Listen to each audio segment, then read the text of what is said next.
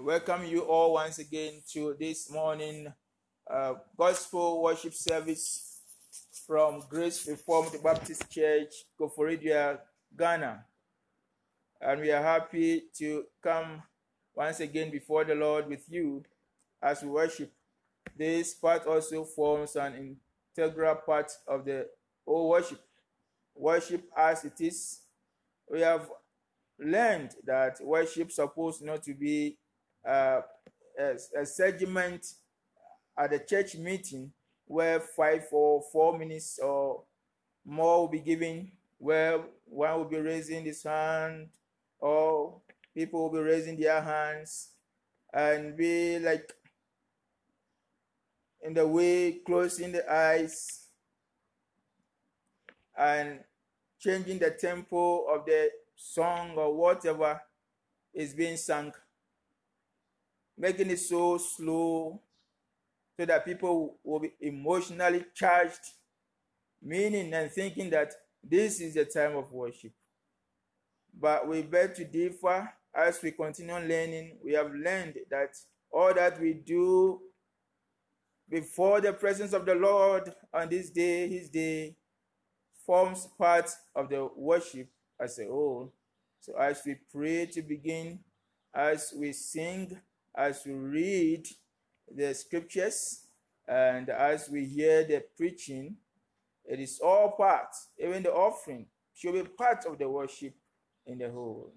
So we thank the Lord to be at this um, segment where we hear his word, and we will be speaking by the aid of the Lord on Acts chapter one verse eight.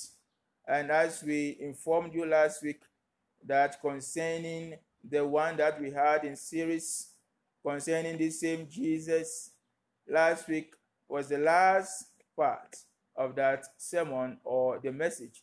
It's supposed to be one, but we divided it for the sake of time. And today we want to talk, even though it relates about the Holy Spirit proper, and the proper work of the Holy Spirit, or the acts of the Holy Spirit. And we know that when Christ rose again, he made the disciples and he promised them to go and meet him at Jerusalem. And there he promised them of the Holy Spirit. And then the Holy Spirit will aid them to continue the work of which he came and then he was going. So indeed, we will see all these things that proud to his ascension, the Lord Jesus Christ met them, and he promised them, even before he ascended up, and he promised them the Holy Spirit in Acts chapter one, verse eight. He had already in John fourteen, twenty-six, promised that he would not leave them, but he will bring a comforter. So he promised a, a comforter, a helper, to be with them in his absence. And that comforter will be sent in his name. The comforter will come in Christ's name. And he reiterated that the Holy Ghost will come in the um, eighth verse of Acts chapter one. And thereafter the Holy Ghost has, uh, has come upon them. They shall receive power. And after that they have received power, they shall be witnesses unto him in Jerusalem, and in all Judea, and in Samaria, and unto the uttermost parts of the earth. That means throughout all the world, where man is found, wherever man is found, on the mountain or in the valley, wherever. Across the sea, near and far, they will be preaching up to that point. So we must bear in mind that if this risen Lord who went up said that I will be with you always, it means that he is still around, and this confirms that the Lord still lives. He lives on, he lives again, and he ever lives. As we tackled this uh, title the previous week, that he lives again. Christ ever lives. He has always been there, and he will continue to be there. But previously, we should bear in mind that this same Christ said in John fourteen, verse eight, that I will not leave you, comfortless. I will leave you with an, an helper or a helper. I will come to you. That is what he said. And if you went further, a few verses ahead, what uh, we realize that the Holy Ghost will be sent in his name. What does this mean or print in our minds is that the Lord Jesus Christ, who died, was buried and rose again, is still around with us, is present with us. He is around indeed, and that affirms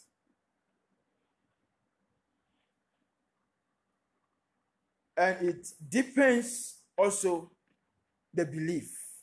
It deepens the faith and the confidence that he continues to live. He lives again. And now we would like to consider few things under this discourse or with this discourse. How the Holy Ghost worked through these chosen apostles of Christ. Whoever lives, he promised them a helper. Hence, our theme, a helper is promised. A helper is promised. A helper promised. He promised them a helper. A helper promised, if you like. A helper promised. We are going to mainly look at the acts or the works of the Holy Spirit because it is very, very relevant. After Christ's departure or departing this earth, is that the end of all that he came to do? No, it came and it was cut short as it was prophesied.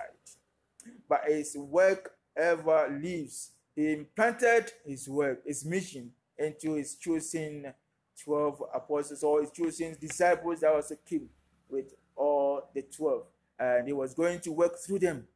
That means they will continue from where he paused.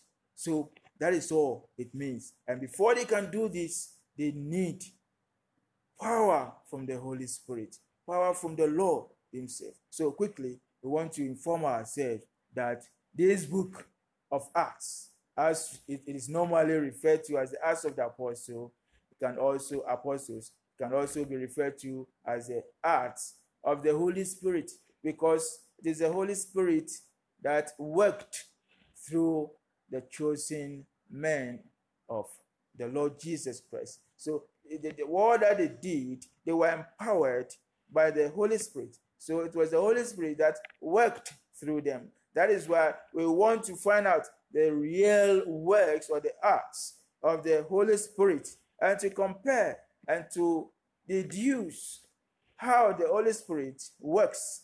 And I trust that we'll be clever in finding out what the Holy Spirit is able to do, what the Holy Spirit will not do, what the Holy Spirit is not, or what the Holy Spirit or who the Holy Spirit is, who and what he will not do, and he will never find out these. We start or we begin with the visions found in the, the text before us. Acts chapter one, verses eight. But ye shall receive power after that the Holy Spirit is come upon you, and ye shall be witnesses unto me both in Jerusalem and in Judea and in Samaria and unto the uttermost part of the earth. So this is the promise given to them that the Holy Spirit will come, and then they will be witnesses after that they have received power. And here we have our divisions. We are able to have three divisions in this uh, verse to help us um, understand or speak forth based on this, our text, the Lord Jesus Christ and his word concerning the kingdom of God, the gospel. And so we realize in the text, Acts chapter one, verse eight, that what we firstly realizes the reception of power. And helper will come. And the first thing we see, we highlight here is reception of power. Ye shall receive power. Ye shall receive power. And the second thing we must note is that the usefulness of the power, the importance of that power that will be given to them, the usefulness of that power. What will they do with this power? What is the importance of this power? What is the need for this power? Because he said, ye shall, ye shall what? Be witnesses unto me. So the usefulness of this power is to have them being witnesses unto him, the Lord. They will witness. They will testify about him. Without this Holy Spirit, it and its power, they will not be able. So we also note the third reason for bringing the power to them is that the expanding sphere of their witness, they will expand their catchment area. They will start from a place, and they will continue from another place, and they will continue, continue, and they will go throughout the world. So it says that in Jerusalem, in all Judea, in Samaria, and unto the uttermost part of the earth, of the world, if you like. So these are our divisions under which we want to think about this uh, sermon or message uh, for these few minutes that is set before us. So firstly, reception of power. Ye shall receive power. What is this kind of power? As many of us know, this is the Dunamis power. Power here means that they would be en- enabled. They will receive enablement. This power means that they will be authenticated. They will be given the authority so that they will be aided by the Spirit. So this is the power. We quickly note what this power is not meant for. Firstly, what this power is not meant for, it is not for magical powers, for showmanship. It is not.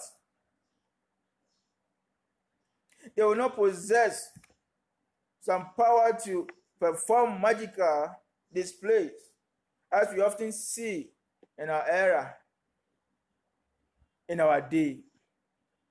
It is not power that will, will enable us to do wonderful things, to project ourselves, that will be carried shoulder high. People will be hailing us and be singing praises to us because we have been able to perform some magical works. That is so wonderful, which seems to be a miracle, which of course is not. A miracle is supposed to be something that has what? Gone contrary to law of nature. But these things are not. If someone said his head and right now he cannot feel the pain again, what is it about? So people do a lot of things, and this power is not meant for that. What this power is meant for is that after that they have received this power, this enablement, the aid from the Holy Spirit, they shall have strength from the Lord to do what? To preach. To preach the mission of which he came. And he died and rose again. He was buried and rose again. And to work miracles to confirm, miracles to complement the preaching of the kingdom, miracles to explain the preaching of the kingdom and of the gospel of the Lord Jesus Christ. Miracles that will relate to what they preach. They will preach a heart-pricking message so that when one's here, he will ask himself, men and brethren, so what must we do to have eternal life? This is the kind of power they will have. This is what the power that will be given to them will do through them. We must note quickly again, under this reception of power, that this power is a spiritual power. They will be filled spiritually from above. And they will be bold. After that, the Spirit has filled them. So they were bold indeed. They will be courageous.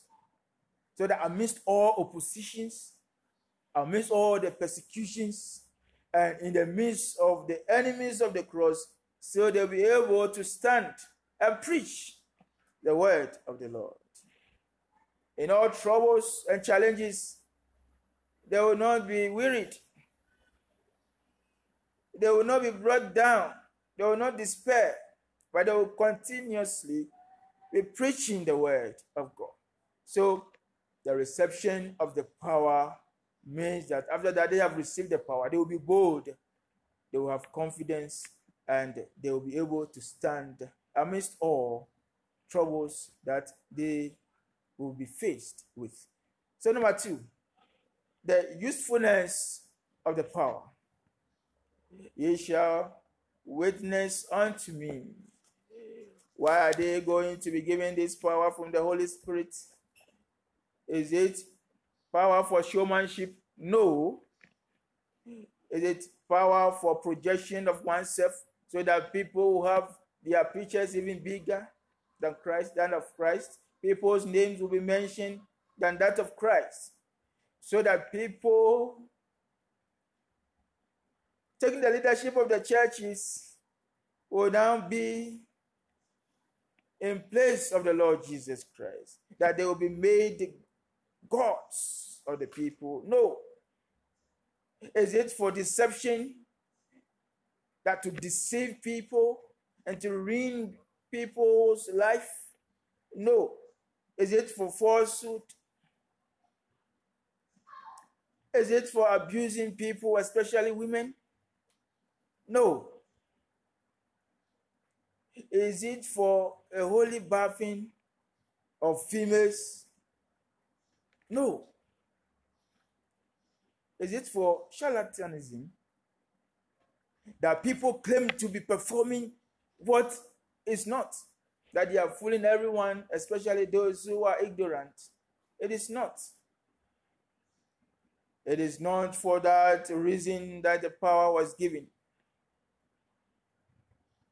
Is it for acrobatic display or gymnastic display? No. Here you see people in the name of the Lord doing so many, so kinds of uh, gymnastic or acrobatics in the church, claiming that the Spirit and the anointing has come upon them. And here you see a lot of negative and funny things happening in the church. You see crazy things going on. Is it for that? No. Now, what is it for? It is to testify of him. It must be their personal testimony about Christ, to testify about Christ, the personal knowledge of Christ that they had. So, they testified indeed. For example, number one, John says, from the beginning, what we have heard, what we have seen, what we have looked upon with our eyes, what we have touched with our hands, is what we declare unto you and we witness to you. They were with him.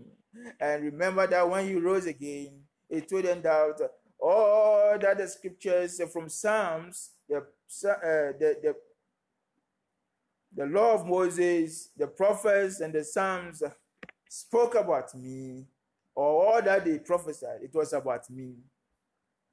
And so therefore, you have seen, and you are going to be my witnesses. And therefore, go. After that, I have gone to preach, and preach repentance and remission of sin. They were with him.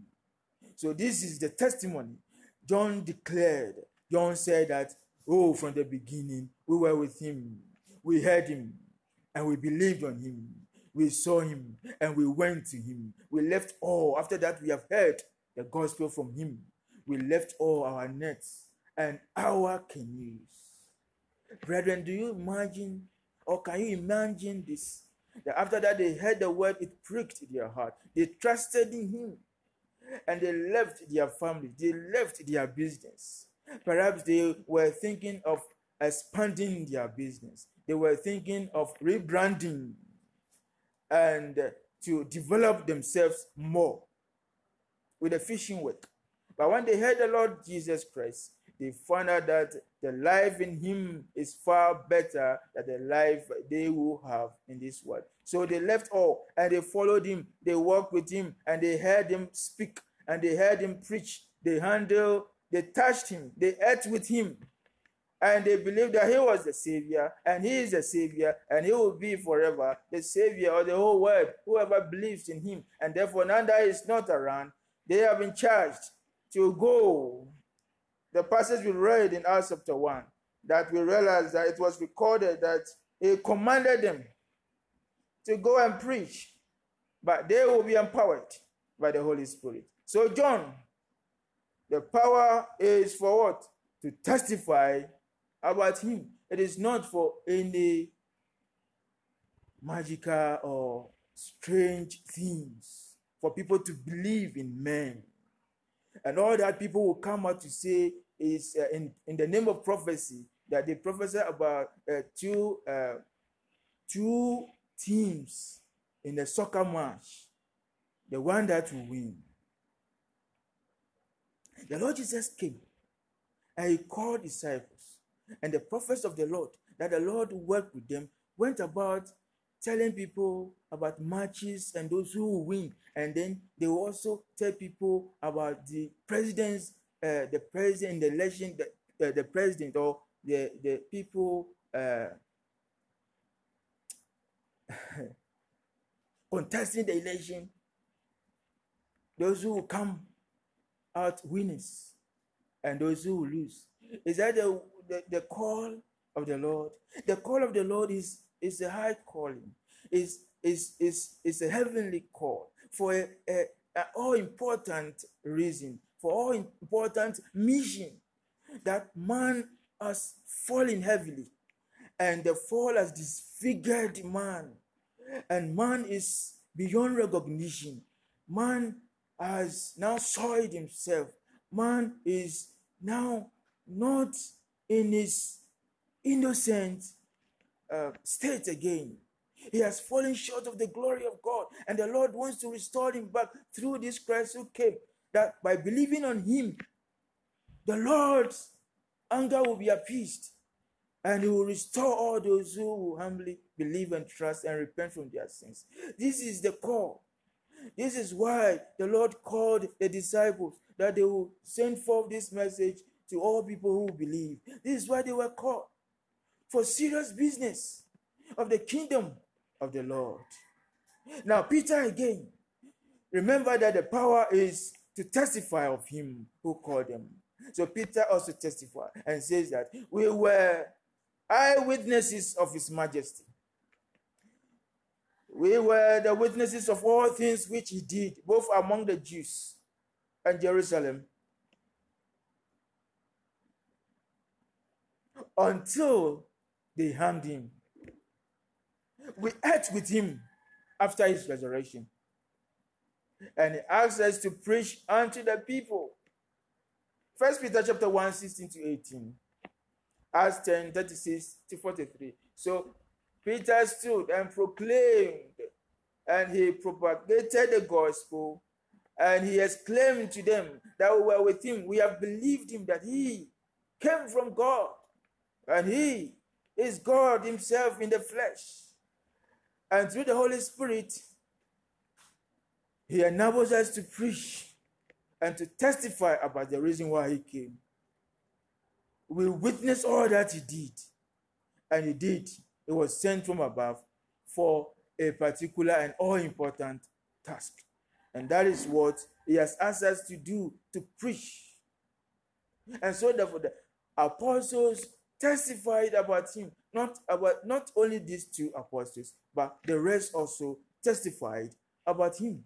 That is why the power was given to them. Oh, brethren, we must understand this It is very simple. If we open our hearts, if we empty our hearts, the Lord will put his word into our heart and will understand it and make Christianity so glorious than how we see it now. That people have crept in unawares and they have turned the grace of God into lasciviousness.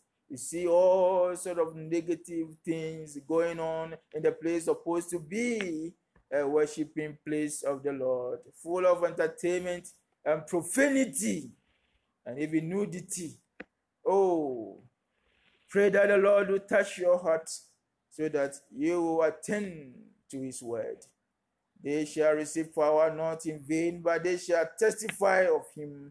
What are they going to testify? They shall, number one, testify of his life. He lived a sinless life. He lived an exemplary life. He lived an holy or a holy life. He lived without any guile from his mouth. He lived sinless life. They must testify of him. What again? Number two or B is miracles, clear miracles to explain the reason why he came. That he healed the lame man, meaning that uh, we have been crippled by sin. We cannot go to our God. Healing the blind man also informs us how blindfolded we have been by this world and the devil, so that we cannot see the good things that the Lord has for us and how the Lord wish we see. So his miracles teaches us the lesson that he was preaching. Again, to preach about his death. That his death means that all that believe he died so that we will be alive. So he died to exchange our eternal death under the anger and the wrath of God. He died to replace us. He died and rose again, meaning that all that believe in him will die, but yet they will rise again and be with him. Again, to preach, number four or D, is resurrection. That is, indeed, he resurrected. So they must preach. And people have argued that Christ did not resurrect. People do not want to believe. But of course, maybe they must not be blamed because they didn't see him. It is believed by faith. But these apostles saw him. Peter saw him. After that, he has risen up again.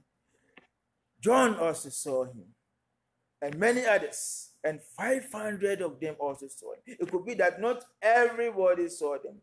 I saw him. So they would argue and doubt. But because they saw him, they were asked to go and tell the rest, the whole world. Even as we speak now in our era, we haven't seen him, but we must believe because of faith. May the Lord give us the grace of faith to believe that indeed the Lord has an eternal plan through which he unfolded it through Christ in the flesh. And he died to mean that he will receive us again because his wrath and anger has been appeased. We were not there. But we must live by faith. We must live in this, uh, uh, to profess faith in him. We must live with this Uh, professing faith or saving faith. Number three, perhaps the final point. Now, that our text, uh, verse eight of Acts chapter one, uh, divides for us the third division or third point, expanding sphere of their witness. This sphere means the space, the place they need to send the word. They will start from Jerusalem, and they will go to all Judea and Samaria, and unto uttermost, unto the uttermost part of the earth. So here we are talking about the, the catchment areas. They must extend the catchment area. So Jerusalem, and it did. It is so interesting and wonderful. If you are able to sit down patiently and read the book of Acts and follow the promise that the Lord gave to them. So the word of God does not contradict itself at all. It is planned and it follows sequentially. And it did happen exactly. If you go through us, it said that go to Jerusalem and wait for me. And the promise of the Holy Spirit will come. And Jerusalem, they receive it. Even as we go through the book of Acts, we will follow all this and see. I know you can read, so please have time to read yourself. We have chaos in Christianity and in the worshiping of God because we fail to read, even though we are not illiterate.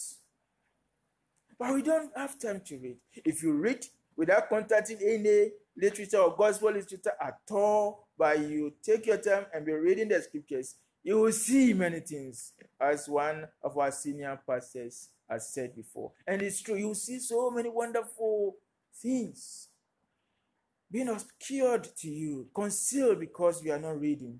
And we will have more revelations, not new ones, but they've been there. And we will be able to uncover them. It is beautiful when you are following this from Jerusalem. And then he said, in all Judea, or Judea, and in Samaria. And then from there to all the uttermost parts of the world. So this is the promise of the Holy Ghost.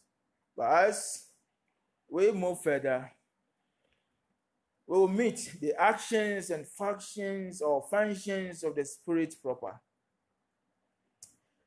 Meanwhile, there's supposed to be a big question to all of us.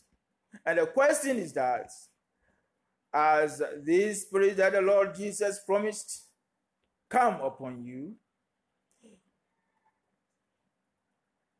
I'm talking about what, I'm not talking about what some people refer to as receiving the Holy Spirit or Holy Spirit baptism. And as I've said before, if, because he said they have received the Holy Spirit, they begin to say certain things that uh, it is known or termed as gibberish, because it's really doesn't make sense as a language.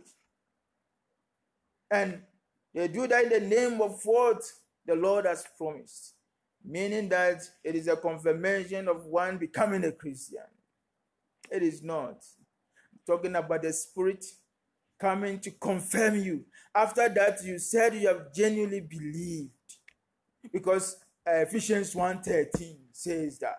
After that, you have believed the gospel, you were sealed with the promise of the Holy Spirit. So the Holy Spirit pro, uh, seals the one that truly and genuinely believes, places faith in the Lord, sees his state, and realizes that he needs a Savior. The Holy Spirit comes to, to, to him or indwells him, to his heart, to confirm him that he is the child of God. He is one with God. He has been born from above. He is born of God. Therefore, he exhibits or he demonstrates the characteristics of the Holy Spirit. What Christ would have done is what he does in all situations. He thinks more about God. He concentrates on the word of God. He thinks about salvation. He thinks about heavens and thinks about a judgment to come. He thinks about heavenly things and not things on this earth. And he wants always to do more than he is doing. He wants to be godly all the time. He wants a thing that he owes God. He owes God. And as he is quiet, doing, not doing anything, not living a life uh, worthy of a Christian, he is always owing more. And he is not able to pay. He becomes so worried. The work of the Spirit is that you will not be free when you are living in uh, impureness, when you are living in sin.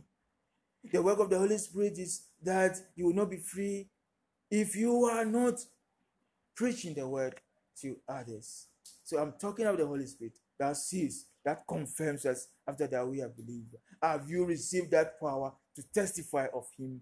Anyone that claims, anyone that beats his chest, that I'm a Christian, I'm a Christian, supposed to be a disciple who learns from Christ, a disciple also is sent to preach the word. Are you truly a Christian? Have you received the Holy Spirit? Are you a disciple? Then do and live as the disciples did, and lived. To receive that power to witness to people about him, you must start at where the disciples also started. They were our pattern. The disciples, apostles of Christ, is the pattern of the church and the people of the church. Where did they start? Look at them when they were not uh, converted. And after that, they have become converted. And what the Holy Spirit did to them when they were not converted, they heard the word. And faith cometh by hearing. Christ was preaching, and they heard, and they trusted him. They denied themselves totally. That is where we must also start. Have you met him? Have you sincerely cleaved to him? Have you clinged to him? You must do, because it's important for your never dying soul. Do this even today. Go to him, ask him, and beg of him to forgive your sins, repent, and ask him to save you, and he will. We will sing our last hymn.